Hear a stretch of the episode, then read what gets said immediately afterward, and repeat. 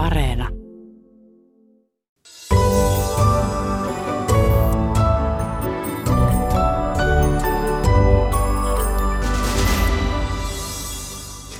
Venäjä rahoittaa Ukrainan hyökkäyssotansa muun muassa öljyllä. Kansainvälinen yhteisö kampeaa öljytuloihin nyt lovea osittaisella tuontikielolla ja hintakatolla. Päivitämme hetken kuluttua Ukrainan tilannetta viikonlopulta ja puhumme myös öljymarkkinoista. Kotimaan politiikassa hallitusviisikolla on edessään välien selvittely, kun pääministeri on palannut ulkomaanmatkaltaan. Puhe on luottamuksesta. Tässä aiheitamme tälle aamulle. Minä olen Mira Stenström. Hyvää huomenta.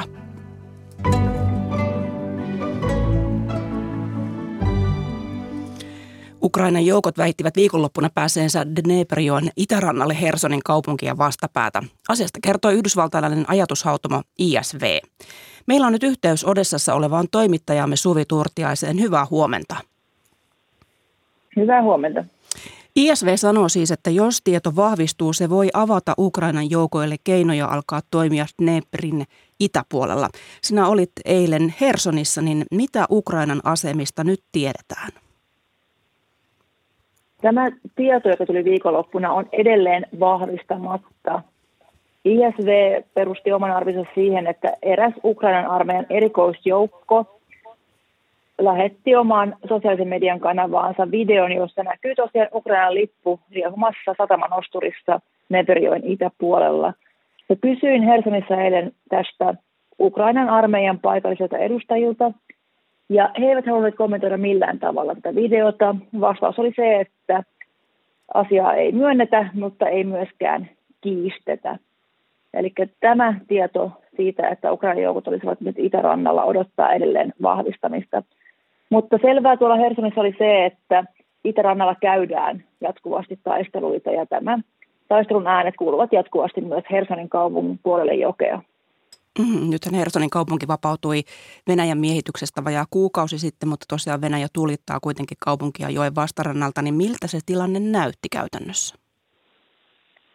Herson on tosiaan vapautettu, mutta rauha on kaukana. Ihan nyt oikeastaan kahden viikon aikana Venäjä on kiihdyttänyt iskujaan kohti kaupunkia sieltä joen vastarannalta ja iskuja siviilikohteisiin tulee päivittäin, pahimpina hetkinä jopa tunneittain ja tämä tarkoittaa myös suurta määrää siviiliuhreja. Ihan parissa viikossa uhreja on tullut arviolta noin 40 jo. Ja totta kai tämä vaikuttaa koko kaupungin ilmapiiriin se, että koko ajan pitää olla valppaana, tuleeko iskuja. Ja nyt viikonloppuna Ukraina yritti saada siviilejä tulemaan sieltä joen itärannalta ja salli siviilien tulla omilla veneillään turvaa sitten tälle Ukrainan hallitsemalle alueelle. Mutta ennen kuin seurasimme tuossa joen rannassa hetken tilannetta, niin paikallisten mukaan kukaan ei päässyt sieltä lähtemään. Ja syy saattaa olla se, että tilanne oli liian vaarallinen, tai sitten se, että ihmisillä ei ole omia veneitä, joilla tulla yli sieltä sitten tänne Ukrainan alueelle, tai Ukrainan alueelle, joka on nyt Ukrainan hallussa. No pommituksen seurauksena Hersonassakin on ollut sähkö ja poikki, niin miten ihmiset ylipäätään pärjäävät siellä, kun talvi lähestyy? No, tämä on näiden iskujen lisäksi totta kai erittäin suuri haaste paikallisille. Ukraina on saanut hyvin sähköä palautettua tämän kaupungin vapauttamisen jälkeen, mutta kun tulee uusi isku, niin sitten tulee taas uusia sähkö- ja vesikatkoksia. Ja se vaikuttaa totta kai siviilien elämää, koska täälläkin on pikkupakkasia tai pari astetta, eli kylmää on myös asunnoissa sisällä. Näemme, miten paikalliset raahaavat isoja vesitonkkia kerrostaloasuntoihin, hakevat niitä jakelupisteitä polkupyörien avulla ja lämmittävät talojaan kaikenlaisin hyvin kekseliäin ratkaisun. Kävin myös eilen parissa paikallisessa sairaalassa ja sielläkin on sanottu, että nämä sähkökatkot ja veden katkeaminen ovat aiheuttaneet suuria ongelmia potilaiden hoidossa. Ja totta kai potilaita tulee myös nyt lisää, kun näitä iskuja tehdään. Kaupungissa on paljon haavoittuneita. Mutta samaan aikaan näkyy tätä jo pitkään nähtyä ukrainalaisten sinnikkyyttä ja kekseliäisyyttä selvitä myös erittäin vaikeissa oloissa. Näissä sairaaloissa lääkärit ja hoitajat jatkoivat töitään myös muiden kuin haavoittuneiden hoitamista ja yhdessäkin sairaalassa oli kellariin sitten pääsetty työntekijöiden perheet asumaan, jolla oli liian vaikea pysyä kotona johtuen iskuista tai sitten jos koti oli kylmä, niin he pääsivät sinne asumaan kellariin. Mm. Toimittaja, anteeksi, toimittaja Suvi Turtiainen, paljon kiitoksia näistä tiedoista ja rauhallista päivää sinne Odessaan. Ja jatketaan Ukrainan tilanteesta ulkopoliittisen instituutin tutkijan Jyri Lavikaisen kanssa. Hyvää huomenta. Huomenta. Tuossa kuultiin edellä, millaisissa oloissa ukrainalaiset ovat tuolla Hersonissa, niin mitä Ukrainan pääsy, mahdollinen pääsy tuonne Dneprijoen itäpuolelle tarkoittaisi niin kuin sodan kulun kannalta? No mä en usko, että tämä nimenomainen siellä käyminen tarkoita kovinkaan paljon. Että se kertoo hyvin paljon siitä, että tätä ei ole kielletty eikä vahvistettu, että mistä siinä on kysymys. Eli mä näkisin, että on psykologista sodankäyntiä Venäjän suuntaan. Heitä härnätään ja viestitään, me voidaan tulla tänne, jos me halutaan. Ja sillä tavalla luodaan epävarmuutta sinne. Voi olla, että jos Ukrainan aloittaa jonkinlaisen isomman operaation, niin se tapahtuukin jossain ihan muualla. Mm. Tai sitten he voivat ajatella, että Venäjä ajattelee näin ja tekeekin sen siellä sit, missä alun perin näyttikin, että se tapahtuisi. Että tämä on tällaista peliä, jota on nähty sodan aikana monissa eri olosuhteissa aikaisemminkin. M- miten paljon Venäjä haluaisi saada Hersonin takaisin haltuunsa? No mä en usko, että Venäjä niin kuin kykenee sitä saamaan takaisin haltuunsa. Että senhän takia he vetäytyivätkin sieltä. Mutta tietysti Venäjä väittää liittäneensä myös tämän alueen itseensä – ja Venäjä lähtee todennäköisesti siitä, että jos jotain neuvotteluita käydään sodan päättämiseksi, niin heidän vaatimuksensa on se, että se palautetaan se valloitet, heidän valloittamansa alue takaisin heille. Mm, mm. Et toki, toki se on heidän lähtö, lähtötilanteensa. No nythän YK on nimittänyt tutkimusryhmän, jonka tarkoitus on selvittää, että täyttävätkö nämä Venäjän viimeaikaiset iskut muiden muassa tähän Ukrainan siviiliinfrastruktuuriin ja sähköverkkoihin niin sotarikosten tunnusmerkistön niin minkälaisen taktiikan Venäjä on nyt valinnut, kun se iskee näihin erilaisiin sähköverkkoihin, lämpöverkkoihin, vesiverkkoihin? No siis kyse on strategiasta, jolla he yrittävät päästä siihen sellaiseen itselleen hyvään neuvotteluratkaisuun johtuen siitä, koska niin kuin suurta sotilaallista voittoa he eivät nähtävästi kykene saavuttamaan, jolloin seuraavaksi paras vaihtoehto on se, että he pakottavat Ukrainan antautumaan tekemällä elämästä Ukrainassa kestämätöntä. Eli mä voisin hyvin kuvitella, että nämä iskut sähkön tuotantoinfrastruktuuriin jatkuu ja saattaa jopa kiihtyä talven aikana. Et siellä on kylmimmät kuukaudet on tammi ja helmikuu. Et nyt siellä on semmoista pikkupakkasta ja saattaa vähän plussallekin nousta, mutta sitten jos on 15 astetta esimerkiksi jossain vaiheessa, niin se voi olla paljon niin kuin tukalampaa siellä. Tämä on, on se, mitä niin kuin Venäjä nyt pystyy voi kuvitella saavuttavansa ehkä. Mä en usko, että se toimii kyllä, mutta... Tuo... Mm, mm. Kun nythän Ukrainan sisäministeriö kertoi eilen, että paikkakuntia eri puolilla Ukrainaa on edelleen ilman sähköä näiden Venäjän ilmaiskujen vuoksi, niin kuinka paljon Venäjä myös pelaa aikaa näillä iskuilla? Kyllä, tämä on os, osin myös ajanpeluuta siinä mielessä, että venäläiset lähtee siitä, että jos he kestävät pidempään kuin heidän vihollisensa, niin he saattavat saada jonkinlaisen – itselleen hyödyllisen neuvotteluvoiton tästä. Et he yrittävät pysyä ikään kuin mukana tässä sodassa. He ovat sitoutuneet käymään pitkää sotaa, että tämä on osa sitä. Mm. Kuinka paljon Venäjä pelaa, pelaa myös tässä sitä, että se yrittää pus, tavallaan puskea ää, pakolaisia kohti Eurooppaa, kun on niin kylmä ja jos ei niin kuin vettä, vedenkin saannissa on vaikeuksia, niin näetkö sellaisia – Mä en usko, että se, se on heidän ensisijainen tavoitteensa, koska hyödyllisempäähän heille olisi se, että ne kaikki kärsisivät Ukrainassa. Että jos Ukrainasta lähtee Eurooppaan pakolaisia, niin heidät kyllä otetaan vastaan. Ja silloin se heidän toivomansa neuvotteluratkaisu, niin se ei välttämättä edisty sitä kautta. Voit tietysti se syödä Euroopakin resursseja. Mahtaakohan syödä ihan niin paljon, että se riittäisi mm. mihinkään? Mm. No nythän Ukrainassa uh, useita sähkömiehiä on kuollut näissä miinaonnettomuuksissa, kun on raivattu siis näitä sähkölinjoja. Ja, ja tietysti nämä voimalinjat, niiden alla olevat alueet on, on raivattava ennen kuin näitä sähkölinjoja päästään kor, korjaamaan. Niin minkälaiseksi yhtäältä tähän energiainfraan iskeminen, mutta toisaalta myös näiden voimalinjojen verkon korjaus muuttuu talven tullen ja roudan tullen? No mä uskon, että ukrainalaiset kyllä pystyy niitä korjaamaan, mutta talvellahan kaikki on tietysti vaikeampaa. Mä näkisin, että isoin ongelma tämän sähköverkon ylläpitämisessä on se, että jos Venäjä pystyy tuhoamaan sitä kerralla paljon enemmän, niin että korjaustöitäkin, korjaustyötkin viivästyy, koska silloin he pääsevät lähemmäksi sitä tavoitetta, eli ukrainalaisten jäädyttämistä hengiltä. Mm. Uskotko, että kylmyys on nimenomaan se, joka pakottaa neuvottelupöytään? En usko. Mä en usko, että Ukraina on valmis neuvottelemaan millään tavalla. Se johtuu siitä, että he tietävät kyllä, mikä heitä odottaa, jos he antautuvat. Et Venäjä on silloin saavuttanut ensimmäisen tavoitteensa ja jatkaa sitten poliittisen keinoin tai muilla keinoin, mutta ei se heidän vihollisuutensa Ukrainaa kohtaan niin, tai ylipäätään länsimaita kohtaan pääty mihinkään neuvotteluihin. Ja toisekseen ukrainalaisia aseistetaan kuitenkin jatkuvasti. Et nämä kaksi on semmoista aika vahvaa motiivia siihen, että he jatkaa taistelua. Et meidän pitää muistaa, että vaikka Venäjä esiintyykin mielellään hyvin itsevarmasti ja yrittää aina viestiä, että kaikki menee suunnitelman mukaan, niin asia on kyllä niin, että jos se olisi mennyt suunnitelmien mukaan, niin sota olisi aikoja sitten päättynyt ja he olisivat voittaneet. Se oli heidän alkuperäinen suunnitelmansa. Et nyt he raapivat kasaan joukkoja sieltä, mistä saavat ja yrittävät improvisoida ja yrittää toimia niillä pelimerkeillä, joilla heitä on ukrainalaiset ymmärtää tämän varmasti oikein hyvin myös. Mm. Nythän äh, tässä brittiläinen puolustusalan ajatushautumo Rusi on saanut haltuunsa asiakirjan, josta selviää, että Venäjän presidentti Putin uskoi miehittävänsä Ukrainan kymmenessä päivässä. Ja Putin on, on tuon asiakirjan mukaan myös suunnitellut Ukrainan presidentin ja useiden virkamiesten surmaamista, niin minkälaiselta sinusta tuo kymmenen päivän aikajänne kuulostaa? Onko se alun perinkään ollut realistinen? Niin, no se on, se on realistinen siinä mielessä, jos kaikki tapahtuu prikulleen niin kuin siinä suunnitelmassa mm. ajateltiin. Mutta se ongelmahan on tässä, että ei, ei se tosielämässä välttämättä mene niin, että aina tulee yllätyksiä. Et hyvin pienetkin asiat voi vaikuttaa, kuten se, että miten ukrainalaiset sijoitteli joukkojaan tai mitä päätöksiä kentällä tehtiin.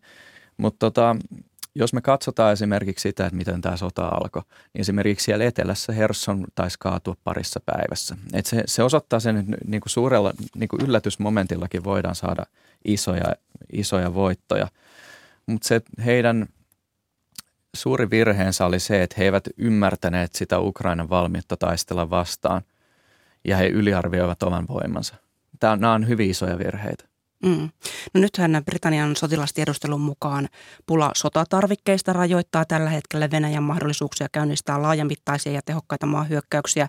Ja sitten eri arvioiden mukaan äh, tämä, nämä taistelut ovat viime, viimeisen kuukauden aikana hidastuneet, syynä syyssateet ja talvelle tämän sodan tahdin ennustetaan myös hidastuvan. Niin mitä tämä hidastuminen tarkoittaa käytännössä? Niin, talvihan tekee kaikesta vaikeampaa, mutta ei se sotimista estä. Että 2015 siellä käytiin niin kuin hyvin raskaita taisteluita, jonka jälkeen Venäjä pakotti Ukrainan sitten neuvotteluratkaisuun, joka ei tavallaan ei nyt suorastaan jäädyttänyt, mutta kuitenkin pudotti sen konfliktin intensiteetin asemasodaksi. Että ei, ei tämä estä sitä. Mä näkisin, että se hidastuminen – että tässä johtuu siitä, että sekä Ukraina että Venäjän joukot on kuluneet hyvin pahasti – että ei se ukrainalaisillekaan helppoa niin kuin kerätä sinne sellaista voimaa, jolla he pystyvät niin kuin vyöryttämään läpi siitä. Että hyvinhän me ollaan nähty, että tässä niin kuin kesän jälkeen on tehty kaksi isompaa operaatiota. Harkova-alueen valtaus takaisin ja sitten Hersonin kaupungin valtaus takaisin. Et selvästikään niin kuin ne ei tapahdu hetkessä, että pitää suunnitella, valmista, valmistella ja toteuttaa. Et, ähm, varmasti Ukraina pyrkii niin kuin he, heillä on mielessä jo, miten he jatkavat tätä, mutta hetkessä se ei tapahdu. Mm. Minkä, minkälainen on tällä hetkellä ylipäätänsä Ukrainan ja Venäjän talvitaistelukyky, siis ylipäätänsä varusteiden näkökulmasta? Nythän on kerrottu, että Venäjä on paljon kalustoa menettänyt, mutta sitten kun se taistelu riippuu myös sitten ihan yksittäisestä sotilaasta. No jos me katsotaan, että silloin kun Venäjä teki tämän osittaisen liikekannallepanonsa, niin minkälaisella varustuksella ne värvätyt lähetettiin rintamalle, niin he saivat käytännössä hankkia itse omat varusteensa, ne mitä puuttu vähintään. Ja mä voisin hyvin kuvitella, että tota, talvivarustuksessa kyse on samasta, että vaikka semmoinen takki omasta takaa löytyisikin, niin ei välttämättä löydy ihan niin kuin kaikkea parasta materiaalia. Ukrainan suhteen mä uskoisin, että se tilanne on parempi, koska varmasti heille on toimitettu myös sellaista tavaraa, joka talvitaisteluun sopii. Tämä ainakin lienis olevan semmoinen, joka on helpoin asia länsimaille toimittaa. Sinne se ei varmaan herätä suuria kysymyksiä, että saavatko he kunnon vaatetuksen sinne. Mm, ei, ei niinkään eettisiä pohdintoja kuin ehkä kuin aseisiin. No Ukrainan suurin tukija siis on Yhdysvallat ja nythän presidentti Joe Biden totesi viime viikolla olevansa valmis Putinin tapaamiseen, mikäli Putinillakin on halua sodan päättämiseen. No Britannian ulkoministeri James Cleverly puolestaan arvioi Telegraph-lehdessä, että Putin saattaisi käyttää tällaisia rauhanneuvotteluja hyökkäyksen valmistelemiseen, niin olisiko siinä järkeä? Mun mielestä tämä brittien arvelu on niin kuin täysin oikea. Että Venäjä tässä vaiheessa, jos he neuvotteluun lähtisivät, niin jos he kuvittelisivat saavansa sieltä nämä myön aluevaltaukset niin kuin virallisiksi, eli käytännössä, että Ukraina taipuisi rauhaan, niin sittenhän se kelpasi heille varmasti oikein hyvin. Mutta toki niin kuin sillä voi ostaa aikaa, kerätä lisää joukkoja ja varustaa niitä. Et Venäjälle tässä niin kuin kysymys ei ole, edelleenkään ei ole sodan päättämisestä, vaan he haluavat muokata Euroopan ja maailman järjestystä – itselleen mieluisaksi. Ja he haluavat todellakin alistaa Ukrainaa ja liittää se etupiirinsä. Et nämä on ne lähtökohdat. Ja kaiken, mitä he tekevät, niin he pyrkivät sillä näihin lähtökohtiin. Nythän on ihmetelty Ranskan presidentin Emmanuel Macronin lausuntoa, jonka, jonka hän on esittänyt tämmöisen luonnehdinnan haastattelussa, että Venäjän turvallisuussuolet, kuten esimerkiksi Naton laajeneminen, niin on huomioitava Euroopan uutta turvallisuusjärjestystä rakennettaessa, niin miten onnistuneena sinä pidät tätä Macronin luonnehdintaa? Äh, hän valitettavasti epäonnistuu samalla tavalla jatkuvasti. Että näitä tulee se melkeinpä säännöllisesti aina vuosi, vuosi toisensa jälkeen. Hän ei ymmärrä Venäjää. Ja se toinen seikka on se, että hän yrittää jatkuvasti ranskalaisten perinteiden mukaisesti ylläpitää Ranskan asemaa suhteessa Yhdysvaltoihin – ja hankkia Euroopan johtajuutta si- siinä sivussa, mutta ei tunnu tajuavan, että se johtajuus ansaitaan sillä, että se johtajuus on hyvälaatuista ja ehdotukset ovat oikeasuuntaisia. Et Venäjä käyttää tällaisia avauksia ainoastaan hyödyksen. Se näkee siellä. Erityisesti niin va- va- haitallisin tässä kommentissa oli se – NATOon liittyvä kysymys, että Venäjän rajoille ei saisi tulla, koska tämä on sellainen vaatimus, jonka Venäjä ensimmäisenä esittäisi siellä. Ja se rohkaistuisi siitä, että nyt Ranska näyttää olevan jo nyt valmis siihen. Että nämä on tällaisia se on mystistä, miten hän epäonnistuu tällaisissa perustason asioissa, kuten siinä, että viholliselle ei kesken sodan pitäisi etukäteen lupailla, että mihin ollaan valmiita. Et ensin, Tavallaan paljastaa pelikortit. No niin, se on, mm. se on hyvin omituista, kun hän on johtanut Ranskaa pitkään ja hän on samoja puhunut aikaisemminkin. Ja tämä oli ennen sitä hyökkäystä. Nyt tämän hyökkäyksen alkamisen jälkeen ei voida, voida enää sanoa, että ei tiedetty, jotenkin ei ymmärretty, kun tässähän se nähdään, että mikä Venäjä ja miten se toimii. Se on hyvin omituista. Mm. No nythän sitten presidentti Putin sanoi Saksan liittokanslerille Olaf Scholzille perjantaina puhelinkeskustelussa mediatietojen mukaan, että Saksan ja länsimaiden linja Ukrainassa on tuhoisa. Ja Putin kehotti Saksaa miettimään lähestymistapaansa uudelleen, niin onko tässä käynyt niin, että Venäjä on onnistunut jotenkin kietomaan Saksan ja Ranskan pikkusormensa ympärille? Mm, öö, ehkä, niin ei ehkä voi se on ehkä liian vahvasti sanottu, että pikkusormensa mm. ympärille, mutta sanoisin, että he vetelevät etenkin Saksan suhteen oikeista naruista, käytännössä pelottelemalla heitä. Et, Saksa ei ole vieläkään ehkä niin täysin kyennyt sitä kulttuuria muuttamaan ja ymmärtämään, että tässä nyt on ihan oikeasti pitkäkestoinen konflikti Venäjän kanssa käynnissä. Ja paras lopputulos sille saadaan, että uskalletaan voittaa se onko se naru, mistä vedetään, niin nimenomaan esimerkiksi öljy ja kaasu? No se, se voi olla niin kuin yksi väline, mutta mä näkisin, että enemmänkin Saksaan toimii se väkivallan uhkan käyttäminen. Että se pelko siitä, että Euroopasta tulee turvaton ja että Euroopassa käydään tällaista sotaa ja yritetään houkutella ikään kuin rauhan kannalle. Et esimerkiksi silloin, kun tota edelliset, edellinen vaihe 2015 päättyi, niin Angela Merkel neuvotteluista ulos kävellessään sanoi, että nyt rauhalla ainakin toivoa. Ja Putin käytti sitä sodan laajenemisen uhkaa silloin eh, välineenä tähän hyvin epäedulliseen tulitaukosopimukseen ja saivat Saksan ja Ranskan sen kannalle. Et eh, siellä ei ymmärretä tätä voimankäytön logiikkaa ja siellä ei ymmärretä sitä, että Euroopan turvallisuutta ei nyt pidä varmistaa Venäjän kanssa, vaan Venäjältä. Mm. No nythän Ukrainan puolustusministeriön mukaan Venäjä valmistelee uutta liikekannalle panoa 10. joulukuuta alkaen. Niin miten todennäköisenä sinä pidät, että tällainen tapahtuu myös? No päivämäärästä en tietenkään osaa sanoa, mutta kun katsoo tätä yhtälöä, joka on se, että Venäjä on sitoutunut pitkään sotaan ja he menettävät joukkojen siellä valtavaa tahtia, niin selvä on, että tarvitsevat sinne lisää lihaa myllyyn heittää. Se pitää heidät mukana. Et, ja kun ajattelee tätä edellistä vaihettakin liikekannallepanossa, niin se onnistui ilman suurempia mielenosoituksia ja kapinahenkeä. Niin en mä näe syytä, miksi eivät he toistaisi sitä.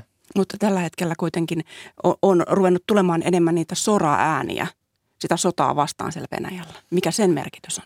No mä näkisin, että ei juurikaan. Että siellä on ollut ehkä niin kuin kyselytutkimusten mukaan Venäjän kansa on vähän niin kuin siirtymässä rauhanneuvotteluiden kannalle, mutta tämä, tätä voi lukea myös hyvin väärin, koska onhan Venäjän hallituskin tavallaan rauhanneuvotteluiden kannalla, jos ne ehdot ovat sellaiset, että he saavuttavat sen suuren voiton.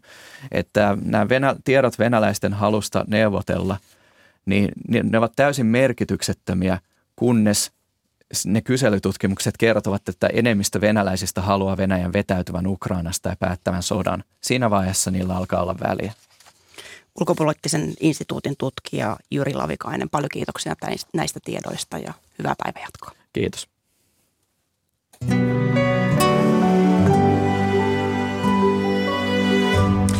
Jatkamme Venäjän öljybisneksillä, joilla on rahoitettu muun muassa juuri tuota sodankäyntiä Ukrainassa. Muun muassa öljyn merikuljetuksiin on tulossa tänään muutos. Hallitus. Meillä kotimaassa on aikeissa käydä keskustelun hallituspuolueiden erimielisyyksistä aivan näinä päivinä. Näillä tietoa keskiviikkona ja politiikan viikosta on tulossa kiireinen ja siitä kuullaan tarkemmin kohta. Mutta tosiaan Venäjä on rahoittanut sodankäyntiään Ukrainassa muun muassa öljytuloilla. Venäjän öljynvientiä koskevat pakotteet tiukentuvat tänään. Voimaan on tulossa EU-maiden tuontikielto venäläiselle raakaöljylle ja myös venäläisöljyn hintakatto. Meillä on nyt etäyhteys Suomen Pankin nousevien talouksen tutkimuslaitoksen vanhempaan ekonomistiin Heli Simolaan. Hyvää huomenta. Hyvää huomenta. EU-johtajat pääsivät tuossa alkukesässä tiukan väännön jälkeen sopuun venäläisöljyn osittaisesta tuontikiellosta. Mikä nyt siis muuttuu, kun raakaöljyn tuontikielto astuu voimaan?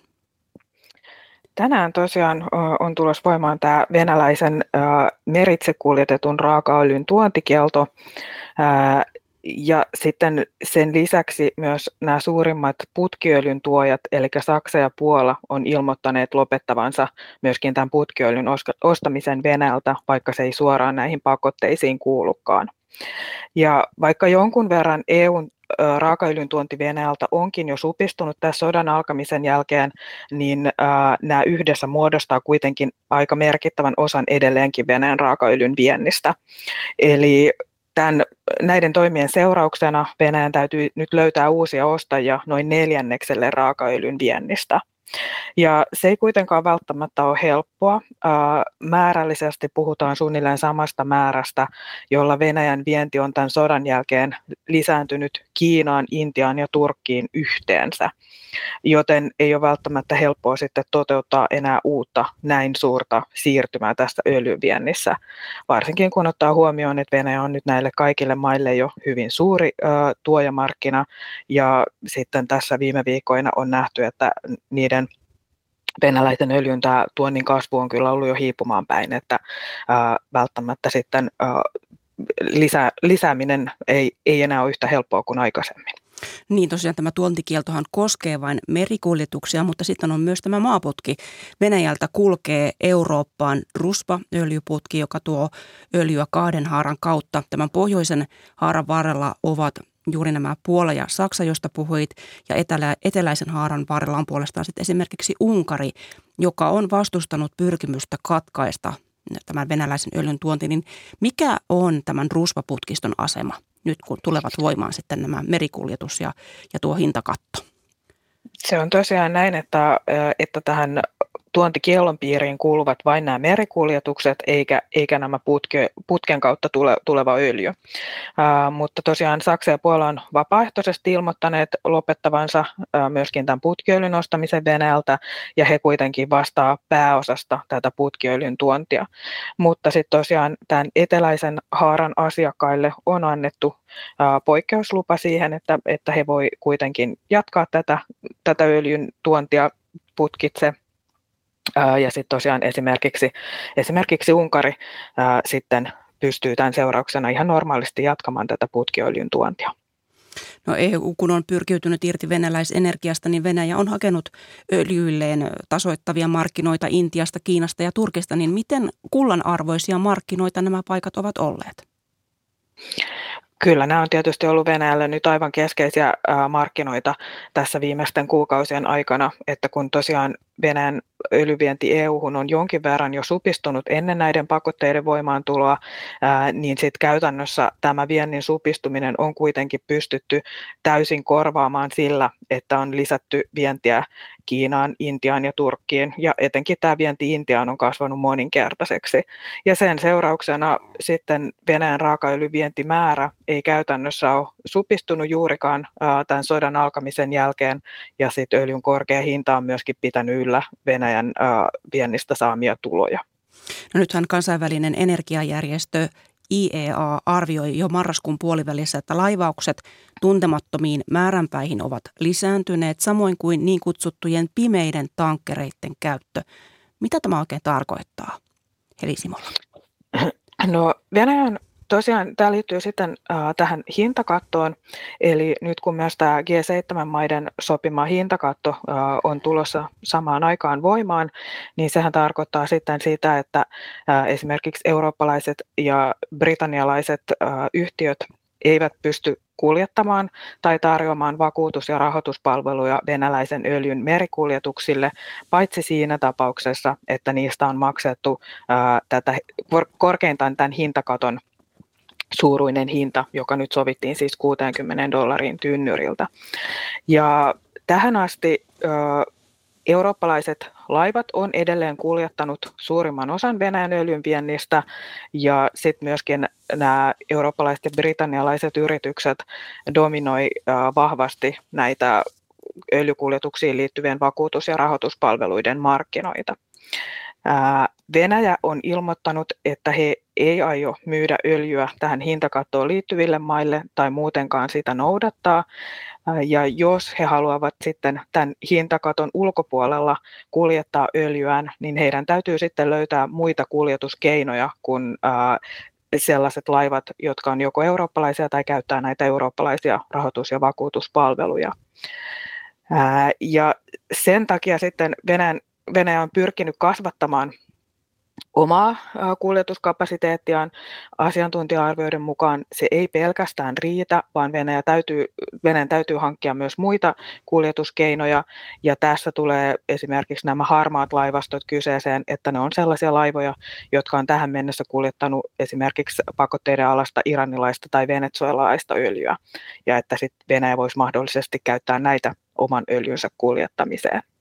No Ukrainan mielestä tämä 60 dollarin tynnyriltä hintakatto, niin se ei ole vakavasti otettava. Ukrainahan on vaatinut aiemmin hintakaton puolittamista 30 dollariin tynnyriltä, niin miksi ei menty tähän 30 dollariin? Tässä hintakaton taustalla on ollut oikeastaan kaksi tavoitetta. Eli yhtäältä on ollut se, että halutaan leikata Venäjän vientituloja, mutta sitten toisaalta on pyritty myöskin pehmentämään tämän hintakaton avulla vaikutuksia näiden pakotteita asettavien maiden talouksiin sekä sit laajemmin globaaleille öljymarkkinoille.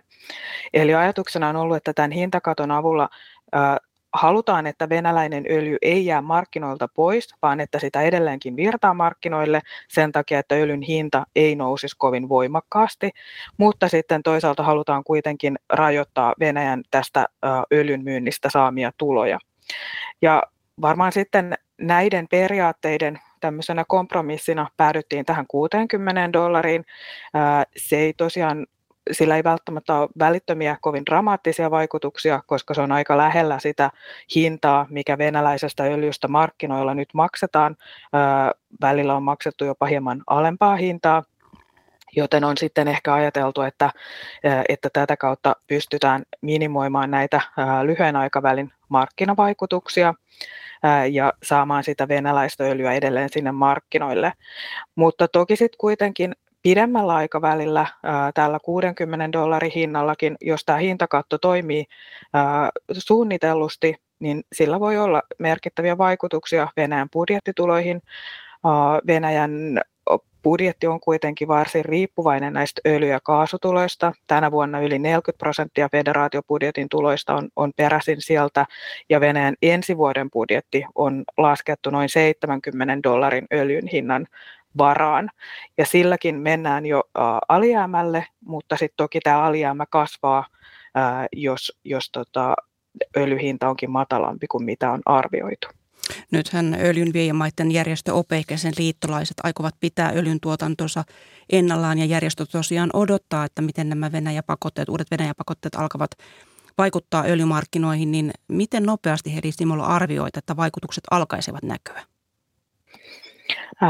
Kyllä tässä varmasti tietysti jonkun aikaa menee, että ylipäänsä katsotaan, että miten tämä sitten tullaan toteuttamaan käytännössä, että tällaisestahan ei, ei varsinaisesti kokemuksia ole, joten, joten siihen menee varmasti jonkin aikaa, että nähdään, miten se, miten se sitten lähtee toimimaan käytännössä. Ja toki tässä on sitten myöskin se, että että G7-maathan on ilmoittanut, että vaikka tämä hinta on sinänsä kiinteä, niin sitä voidaan kuitenkin tarkastella ja tätä tilannetta seurataan koko ajan, että sitten nähdään, että pitäisikö sitä hintaa muuttaa jossakin vaiheessa, että jos näyttää siltä, että tällä ei toivottuja tavoitteita saavuta, niin sitten saatetaan asettaa tämä katto uudestaan, mutta varmasti jonkun aikaa tässä nyt seurataan tilanteen kehittymistä ja katsotaan, että miten nämä vaikutukset alkaa näkyä. No vielä tähän loppuun Heli Simolla. Nythän EU on määrä laajentaa helmikuussa tuontikieltonsa venäläisestä meriteitse kulkevasta raakaöljystä vielä jalostettuihin öljytuotteisiin, niin mikä sen pakotteen vaikutus tulee olemaan? No se kyllä edelleen sitten hankaloittaa Venäjän tilannetta, että vaikka raakaöljy on toki Venäjän keskeisin vientituote, niin myös näiden öljytuotteiden rooli on, on merkittävä.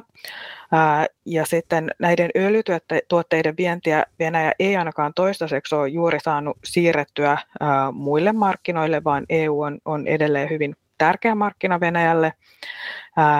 Esimerkiksi Kiinaan ja Intiaan Venäjän öljytuotteiden vienti ei ole kasvanut toisin kuin raakaöljyn, koska näissä maissa on paljon omaa jalostuskapasiteettia ja ne on kiinnostuneempia nimenomaan sitten raakaöljyn ostamisesta.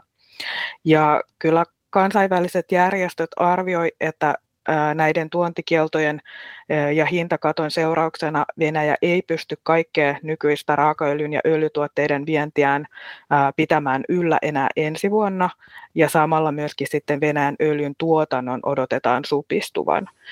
Ja Venäjällä öljy- ja kaasusektori vastaa kuitenkin noin 20 prosentista BKT, joten siinä vaiheessa, kun näinkin suuri talouden sektori supistuu, niin sillä voi olla kyllä merkittäviäkin talousvaikutuksia Venäjälle. Suomen Pankin nousevien talouksien tutkimuslaitoksen vanhempi ekonomisti Heli Simolla, paljon kiitoksia näistä tiedoista ja hyvää päivänjatkoa. Kiitos.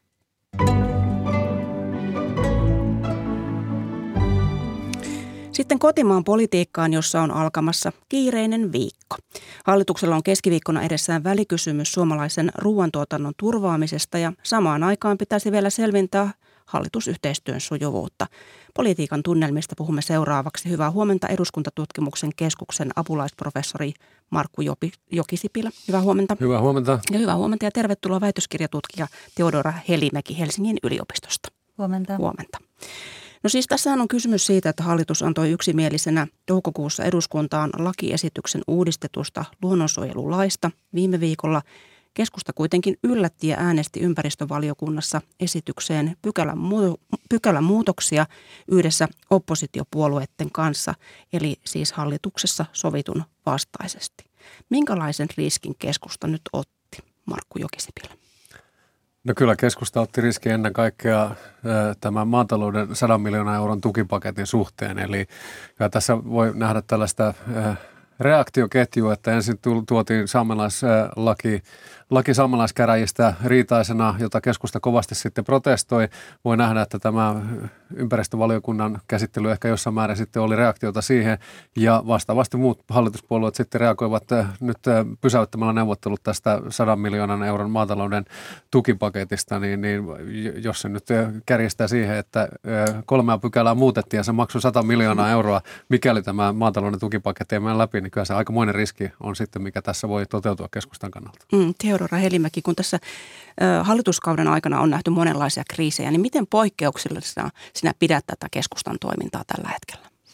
Onhan se siinä mielessä poikkeuksellista, että yleensä ei nähdä, että tämmöinen hallituspuolue lähtisi opposition kannalle etenkään niin, että muutetaan asioita, joista on jo sovittu Eli onhan tämä erittäin poikkeuksellista, niin kuin on koko hallituskausikin ollut, mutta toisaalta kannattaa myös muistaa, että mistä asiasta tässä on kyse. Eli kuitenkin vaalit lähestyvät ja tämä on sellainen kysymys, joka tavalla tai toisella koskettaa aika vahvastikin keskustan ydinäänestäjiä. Eli he ovat ehkä tässä myös omiensa intressejä ajamassa tavalla. Onko se nyt oikein tai väärin, niin sitä nyt vaikea sanoa. Mutta miten tämä mahtaa tämä peli toimia, että jos siellä toisessa vaakakupissa voi olla juuri tämä maatalous, maatalousasia ja sitten toisella puolella on kannatus, keskustan kannatus, joka on ollut matala tällä hetkellä, niin voiko tässä käydä niin, että, että kannatus menee vielä alemmaksi vai voiko nousta? Niin, sehän, sehän on asia, jonka sitten huhtikuussa äänestäjät hmm, päättävät, mutta sitten. kyllä voisi ajatella, että tässä tietynlaista historiallista referenssiä keskustalle olisi tarjolla tuolta vuonna 2019. Silloin kuukautta ennen vaaleja Juha Sipilä jätti hallituksensa eronpyynnön ja eivät äänestäjät silloin varsinaisesti lähteneet kyllä kiittämään tuosta, tuosta ratkaisusta.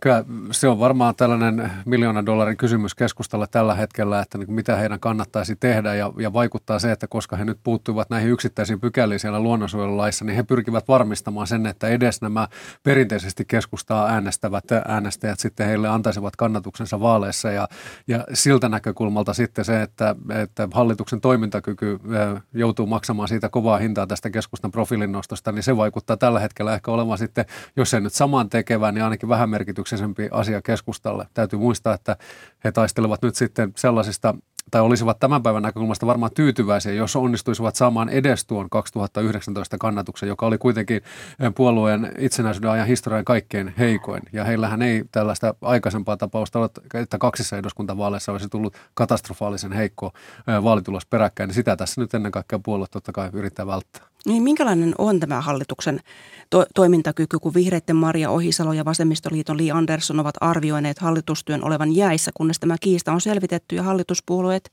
yhteistyökykyisiä? Toki tässä niin kuin, tietenkin tämmöisiä kiistoja pitää ratkoa ja hallituksen tulisi olla kaikessa päätöksenteossa yksimielistä. Sehän on ihan perus, perusasioita tässä, mutta totta kai ö, on varmasti huolestuttavaa jokaiselle hallituksessa istuvalle puolueelle se, että sovituista asioista sitten peräännytään. Joten on tärkeää myös pitää tämmöisiä neuvotteluita, jotta saadaan taas ne yhteiset säveleet sieltä löydettyä, mutta tuskin niin hallitus tästä kuitenkaan kärsii loppupeleissä tai hajoaakaan. Mm. Nythän eduskunnan puhemies Matti Vanhanen arvioi Hufstad Blad-lehdessä niin sen haastattelussa perjantaina, että vaikka hallituksessa on vääntöä, niin kuitenkin eduskuntaryhmät onnistuvat saamaan päätöksiä aikaan, että hänestä järjestelmä ei ole siis mitenkään niin kuin lamaantunut. Niin miten paljon eduskuntatyö ylipäätänsä kestää sitä hallitusjäsenten vääntöä? No kyllähän siinä tietysti selkeä raja, että jossain kohtaa sitten alkaa kriisiytyä ja, ja kyllä tässä keskustan toiminnassa ennen kaikkea on havaittavissa se, että jos nämä nykyiset mielipidetiedostojen lupamat 10 prosenttia toteutuisivat, niin sehän tarkoittaa monen keskustajan kansanedustajan osalta sitä, että hommat loppuvat. Ja kyllä siellä eduskuntaryhmän puheenjohtajalla tällaisessa tapauksessa on täysi työ pitää nuo yksittäiset kansanedustajat kurissa, jotka ovat sen oman jatkokautensa suhteen hyvin huolissaan. Sitten voi nähdä, että ehkä kokonaisuudessaan niin nämä normaalit ideologiset poliittiset jännitteet, jotka kuuluvat, kuuluvat siis ihan tähän eduskunnan arkeen, niin ne ovat jääneet tässä kuluneen hallituskauden aikana näiden kriisien alle. Eli vähän paradoksaalisestikin niin vakavia asioita kuin pandemia ja Venäjän hyökkäys Ukraina ovatkin, niin, niin se on ehkä helpottanut, tuonut sitä ulkopuolista liimaa ja, ja tällaista halua sitten olla kompromissialtis ja, ja ehkä olla valvomatta niin tarkkaan niitä omia ideologisia etuja. Mutta aina tietysti kun vaalit tulevat, niin se tarkoittaa sitä, että profiilin nostolle on tarvetta ja, ja sitähän tässä nyt nähdään ja eikä tämä pelkästään keskusta-asia, että kyllähän mm. näitä on sitten muistakin hallitusryhmistä nähty näitä, näitä irtiottoja. Mm, Teodora. Joo, ja tämä oli erinomainen pointti juuri siinä, että ollaan tällä hallituskaudella tehty nimenomaan ehkä ne päätökset ja ne keskustelut ovat olleet, yleisemmällä suuremmalla tasolla, eikä niinkään täällä niin kuin paikallispolitiikassa. Ja silloin on helpompi nimenomaan olla samaa mieltä, kun on todella isoista asioista kyse.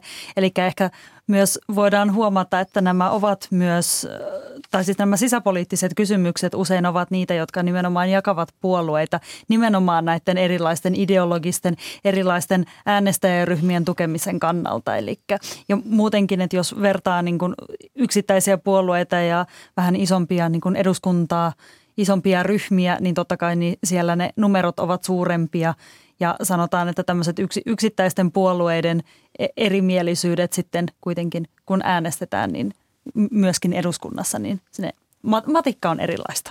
Ja tässä on sekin vaihtoehtoinen näkökulma, että tosiaan ulko- ja turvallisuuspolitiikka on ihan oma aihealueensa ja siellä on toukokuussa eduskunta teki tämän NATO-päätöksen ja sehän on yksimielisin tällainen suuren mittaluokan päätös, mitä eduskunta historiassa on koskaan tehnyt. Eli se riippuu myös sitten näkökulmasta, mikä otetaan, että kuinka riitaisaa tämä on ollut tämän politiikan kuluneen neljän vuoden aikana. Mm, mutta nythän t- tänään valtioneuvosto antaa eduskunnalle tämän NATOon liittymistä koskevan hallituksen esityksen ja ulkoministeri Haaviston tiedotustilaisuus tästä NATOon liittymistä koskevasta hallituksen esityksestä on luvassa tuosta, tuossa vähän 11 jälkeen, mutta onko hallituksen pysyttävä koossa jo yksin NATO-prosessin takia? No kyllähän varmasti kaikki hallitusryhmät haluavat sellaisen vaihtoehdon välttää, että tässä sitten tätä NATO-prosessin loppuvaihetta hoideltaisiin toimitusministeristönä, joka kuitenkin, vaikka siihen ei vakiintuneita valtiosääntöisiä tulkintoja olekaan, että mitkä ovat täsmälleen ottaen toimitusministeristön valtasuhteet, mutta kuitenkin periaatteena on ollut, että tällaisia normaalisia, normaalia poliittisia asioita ei sitten enää edistetä, niin kyllähän se näyttäisi hyvin erikoiselta ulospäinkin se, että tässä ollaan nyt jännitetty sitä, että milloin Unkari ratifioi Suomen jäsenyyden, milloin Turkki ratifioi, sitten oltaisiin varsinkin kotimaassa siinä tilanteessa, että meillä ei perinteisessä mielessä poliittisesti toimintakykyistä hallitusta olisi, niin usko, että kyllä se kynnys on aika korkea nyt kaikissa hallitusryhmissä päästää tilannetta sellaisen pisteeseen. Mm. Miten sinä arvioit Herorna Helimäki? Joo, eli tässä on juurikin tämä, että ei kukaan, kukaan halua olla hallituksessa, joka hajosi viime metreillä.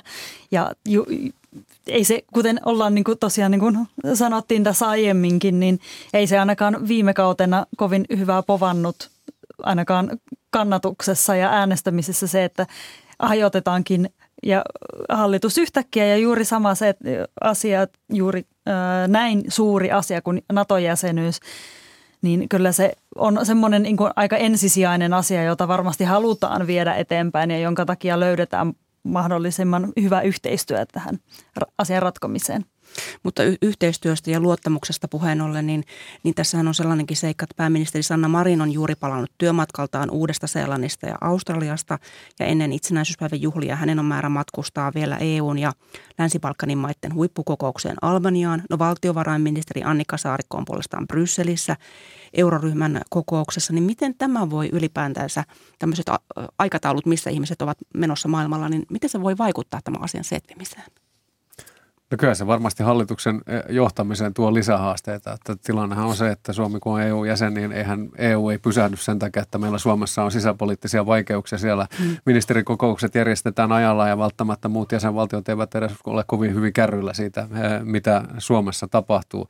Tässä on nyt ennen kaikkea Marinin ympärillä on käyty kriittistä keskustelua siitä, että, että oliko se viisas veto lähteä tuonne Australian ja Uuteen-Seelantiin nimenomaan tällaisena aikana, mutta sehän on niin, että ministerillä tai pääministerillä on tietty vierailusuunnitelma suunnitelma, ne tapahtuvat sitten ajallaan ja se sitten, että jos sattuu samaan aikaan olemaan menossa sisäpoliittinen kriisitilanne niin kuin oli, niin se on vaan ikävä, ikävä sattuma, mutta täytyy sanoa, että ei tämä Marinin urakaa kyllä helpota se, että pitäisi etänä sitten tämän mittaluokan asioita pystyä setvimään ja saamaan ne hallitusryhmät ruotuun ja, ja jälleen kerran käydä yksi pelisääntökeskustelu siitä, että voidaanko luottaa siihen, mitä hallituksessa on sovittu vai täytyykö pelätä, että sitten valiokuntakäsittelyssä, eduskuntakäsittelyssä asiat alkavatkin muuttua.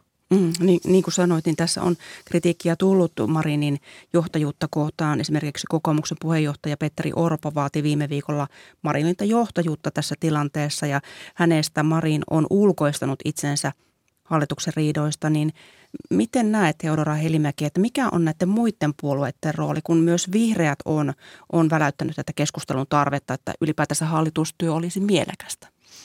No siis sanotaan, että tietenkin jokainen on loppupeleissä sekä yksilönä että puolueena vastuussa niin kuin omista mielipiteistään ja omista kannanotoistaan. Ja vaikka pääministerillä on tämmöinen vahva johtajarooli ja myös tämmöinen niin kuin ohjaava rooli, niin silti ei voida myöskään olettaa, että hän diktaattorimaisesti tässä niin kuin käyttäytyisi tai laittaisi rivejänsä ruotuun näin sanotusti, että sen takiahan olemme demokraattisessa maassa, että jo, myös tämmöisiä mielipiteitä, jotka eivät välttämättä istu sen niin kuin kokonaiskuvan mukaan tai hallituksen näiden päälinjojen mukaan, niin niitäkin voi tuoda esille. Tietenkin ehkä ajankohtana, ehkä se ikinä olekaan optimaalinen, mutta nyt en ehkä tässä kohtaa, niin ei tietenkään ole suotavinta olla riitaisaa, mutta ei, ei voi myöskään olettaa, että yksi ihminen johtaisi koko hallitusta. Mm, niin on, onko tämän päivän tässä nykypolitiikassa enää tilaa semmoiselle jyrähtelevälle johtamiselle, mitä ehkä on takavuosikymmeninä nähty? Niin, Paavo Lipposestahan sanottiin aikana, että hän oli pääministerinä sellainen, että oli, oli vaihe, jossa asioista oli lupa keskustella, mutta sitten sen jälkeen, kun oli sovittu, niin sen jälkeen ei enää mistään keskustelua. Ja kyllä tässä väkisin on herännyt sellainen ajatus ehkä viime päivinä, että, että jäikö se ajallinen ikkuna näiden ideologisten erojen tasoittamiseen, mikä oli ensimmäisen hallitusvuoden aikana, jäikö se vähän käyttämättä? Siinähän kävi niin, että Antti Rinne ajautui aika nopeasti henkilökohtaisiin vaikeuksiin, eikä ehkä pystynyt sitten tuota pääministerin valtaa aivan riittävällä tavalla ää, käyttämään, koska ilmiselviä ideologisen jännitteitä, jotka tiedettiin jo etukäteen, niin oli ennen kaikkea akselilla keskusta ja vihreät. Ja jotenkin tuntuu, että sellaiset keskustelut, jotka olisi pitänyt oikeasti käydä jo silloin kolme ja puoli vuotta sitten, niin niitä käydäänkin nyt sitten, kun eduskuntavaalit lähestyvät ja on viimeisin aika sitten näihin ideologisiin profiilinostoihin hallitusryhmällä. No miten arvelette käyvän esimerkiksi keskustalle vaikeiden translain ja kaivoslain uudistusten kanssa? No nämä on tietenkin vaikeita kysymyksiä ja monella tavalla tosiaan astuvat aika paljon niin kuin arvokysymyksiin nimenomaan niin kuin keskustan kannattajien kesken. Eli voi olla, että nimenomaan keskustalle nämä ovat aika vaikeita kysymyksiä, koska ehkä on vähän jakautuneisuuttakin heidän sekä heidän omissa riveissään että sitten kannattajissa, äänestäjissä juuri kun ajatellaan sitä seuraavaa vaalitulosta siinä, missä niin kuin muilla puolueilla saattaa olla suht paljon niin kuin – yhtenäisempi kanta näihin asioihin. Ja voi olla, että juurikin sen takia, jos halutaan olla varovaisia eikä suututtaa ketään, niin silloin myöskin lykätään näitä päätöksiä. No jos saamelaiskäräjälaki ja luonnonsuojelulaki olivat vaikeita keskustella, niin eivät kyllä kaivoslaki ja translaki ole yhtään se helpompi. Että kyllä tässä nimenomaan pääministeri Marinilla on nyt sitten se johtajuuden näyttämisen paikka. Se on saatava selvemmäksi se pelikenttä ja tämä luottamus kirkkaammaksi kuin mitä se oli näiden kahden mainitun lain suhteen. Muuten sitten vastaavia vaikeuksia tulee näiden lakien kanssa aivan varmasti myös. Markku Jokisipilä eduskuntatutkimuksen keskuksesta ja Teodora Helimäki Helsingin yliopistosta. Paljon kiitoksia vierailusta Ykkösaamussa ja kerrotaan vielä, että politiikan analyysi jatkuu Markku Jokisipilä osalta vielä tänään Politiikka radiossa kello 13, eli sinua kuullaan siellä lisää. Paljon kiitoksia teille Kiitos. molemmille. Kiitoksia. Ja kanssani tätä aamulähetystä ovat valmistelleet tälle aamulle Satu Heikkilä ja Anna Nevalainen. Tuottajana on ollut Maria Skara ja äänitarkkailun on hoitanut Antoni Wikström. Kuuluttaja Juha Salomaa, hyvää huomenta. Huomenta, huomenta. Mitä Yle Radio 1 tarjoilee tänään viikon aluksi? Nämä tässäkin jo lähetyksessä jo useita kertoja toistunut nelikirjaiminen lyhenne alkaa äänellä ja tulee käyttöön vielä kymmeneltä kovasti, kun Roman Schatzin maamekirjassa tehdään isoja NATO-kysymyksiä. Mikä muuttuu NATO-Suomessa? Sitä kysytään ja vastaamassa on Nordic West Officein toimitusjohtaja Risto ja J. Penttilä. Roman Satsin toinen vieras on politiikan tutkija Johanna Vuorelmaa. Asiantuntemusta luulisi löytyvän ja kymmeneltä alkaa tuo suora Roman Sats Sitten uusi sarja, historiasarja Viikingit. Keitä viikingit olivat? Olivatko ryöväreitä, kauppiaita ja tutkimusmatkailijoita? No varmasti ainakin kaikkea tätä. 12.10 käynnistyy Seppo Heikkisen toimittama historiasarja, joka aihetta sitten käsittelee neljän jakson verran. Ja kirjallisuus. Tässähän on Finlandia-palkinnot taas jaettu ja voittaja kaunokirjallisuuden Finlandian voittanut Iida Rauma ja hänen on romaaninsa Hävitys niistä lisää kello 14.30 luomiskertomusohjelmassa sitten. Ja mitäs muuta? Muistojen Boulevardi, siellä tehdään matkaa pitkin jokia ja pitkiä maanteitäkin. Tuossa ainakin aluksi Lee Marvin on mukana muun muassa ja naisääniä Sarah Vaughan, Monica Setterlund ja Marilyn Monroekin. Mm, klassikoita. siis. Klassikoita luvassa. Kiitos näistä. Ja jos joku keskustelu meni ohi, niin Yle Areenasta löytyy tämä ja muutkin ykkösaamut. Sinne siis. Tässä siis maanantain ykkösaamu. Toivotan hyvää itsenäisyyspäivää huomiselle.